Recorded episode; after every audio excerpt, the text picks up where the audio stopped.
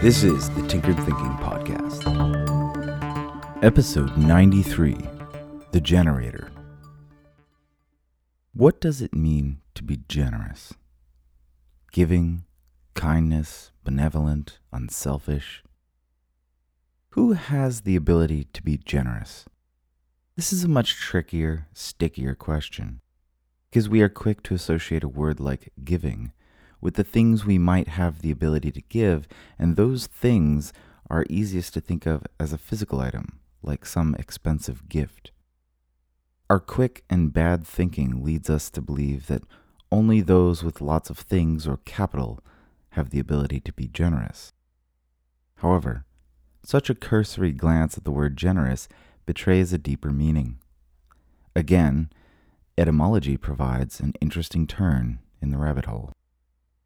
The first four letters of the word, G E N E, is a root that means give birth. This root is obvious in other words like genesis or genetic.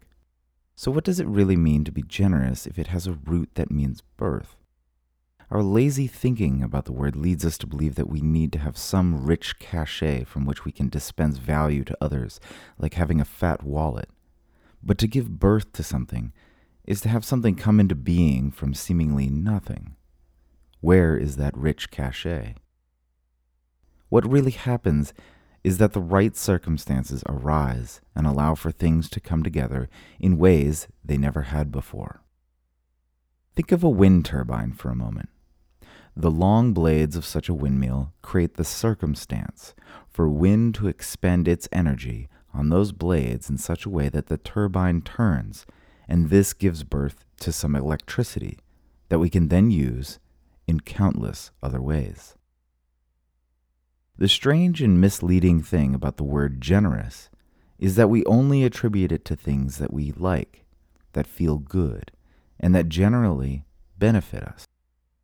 But if we lift this connotation and think about the word, it can yield a helpful perspective. For example, think about this sort of Zen koan He's so generous with his complaining. On first read, this just sounds amusing and possibly poking fun at a person who complains. But with the positive connotation lifted and that original meaning of birth kept squarely front and center, the sentence makes perfect sense. He generates many complaints. Another way to say it is this he chooses to pick and take negative aspects of his day to day life and combine them into complaints. He is a complaint generator. His perspective is the circumstance that is allowing for things to come together and give birth to complaints. The word generator has fairly neutral feeling attached to it when compared to a word like generous, and yet they really mean the same thing. A fat wallet is not needed in order to be generous. The truth is, we are all being generous at all times.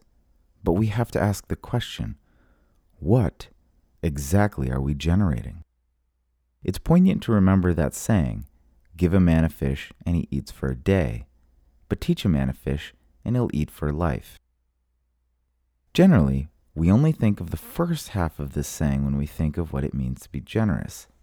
It's interesting to note that the second half, teaching a man to fish, requires some effort on the person who is receiving the generosity in order for the generosity to work. Whereas the first half, give a man a fish, allows the man to be lazy. In fact, traps him into a laziness because comparatively no effort is required. Upon hearing the saying, we are quick to realize that teaching a man to fish is far more generous. And this makes sense on a deeper level with the meaning of the word generous. Teaching a man to fish gives birth to a new skill that perpetuates through time, where merely giving him a single fish only temporarily solves the problem. Teaching a man to fish gives birth to the man's ability to generate his own food. In this way, we can see that generosity, true generosity, is actually recursive in that it repeats itself. Think about how gossip generates more gossip, and people are more likely to respond to a complaint with another complaint. We must ask are we generating a better world around us? Or are we generating complaints and negativity and unneeded hyperbole and destructive drama and slowly converting reality into a worse one? Clearly, we know which one we'd prefer. And this is maybe why the word generous has such a warm, fuzzy reputation. The question still stands what are you generating? Would another person call it generous? This is the Tinkered Thinking Podcast. Thank you for listening and be sure to visit our website at tinkeredthinking.com. As always, and like everyone else, please subscribe. And if you'd like to support this work, please visit the support page. Any questions are always welcome. And until tomorrow, be careful about the context.